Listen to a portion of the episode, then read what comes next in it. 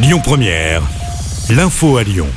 Bonsoir Marie et bonsoir à tous. C'est l'événement ce soir, le concert des Rolling Stones au Groupama Stadium de Dessine. Près de 50 000 personnes sont attendues au Parc OL. Et pour faire face aux très fortes chaleurs, les petites bouteilles en plastique sans bouchon et les gourdes en plastique seront exceptionnellement autorisées ce soir. Avant ce concert événement, Mick Jagger a d'ailleurs joué les touristes hier dans les rues de Lyon. On vous a mis toutes les photos sur nos réseaux sociaux. Rhône et la métropole de Lyon, toujours en vigilance orange à la canicule ce mardi, mais on devra mieux respirer demain mercredi.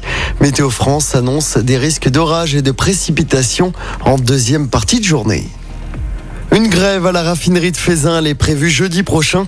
Cela fait suite à l'incendie du 9 juillet dernier où les torchères ont été activées après un incendie qui avait entraîné une coupure générale d'électricité.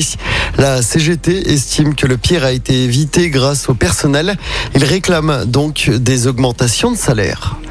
Des perturbations sur la ligne T1 du tramway à Lyon en cause des travaux d'aménagement sur le secteur Pardieu. Conséquence, le T1 circulera uniquement entre Debourg et Gare Pardieu du 25 juillet au 12 août.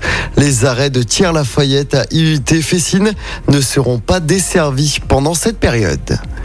L'examen du projet de loi pour aider à faire face à l'inflation a repris à l'Assemblée nationale.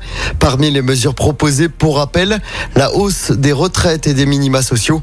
Les discussions vont se poursuivre au moins jusqu'à jeudi, avant un vote des députés. Et puis on termine avec cette triste nouvelle. La chanteuse Dani est décédée à l'âge de 77 ans des suites d'un malaise. L'artiste était connu notamment pour son duo sur la chanson Comme un boomerang avec Étienne Dao et son rôle dans le film La nuit américaine de François Truffaut. Écoutez votre radio Lyon Première en direct sur l'application Lyon Première, lyonpremière.fr et bien sûr à Lyon sur 90.2 FM et en DAB+. Lyon Première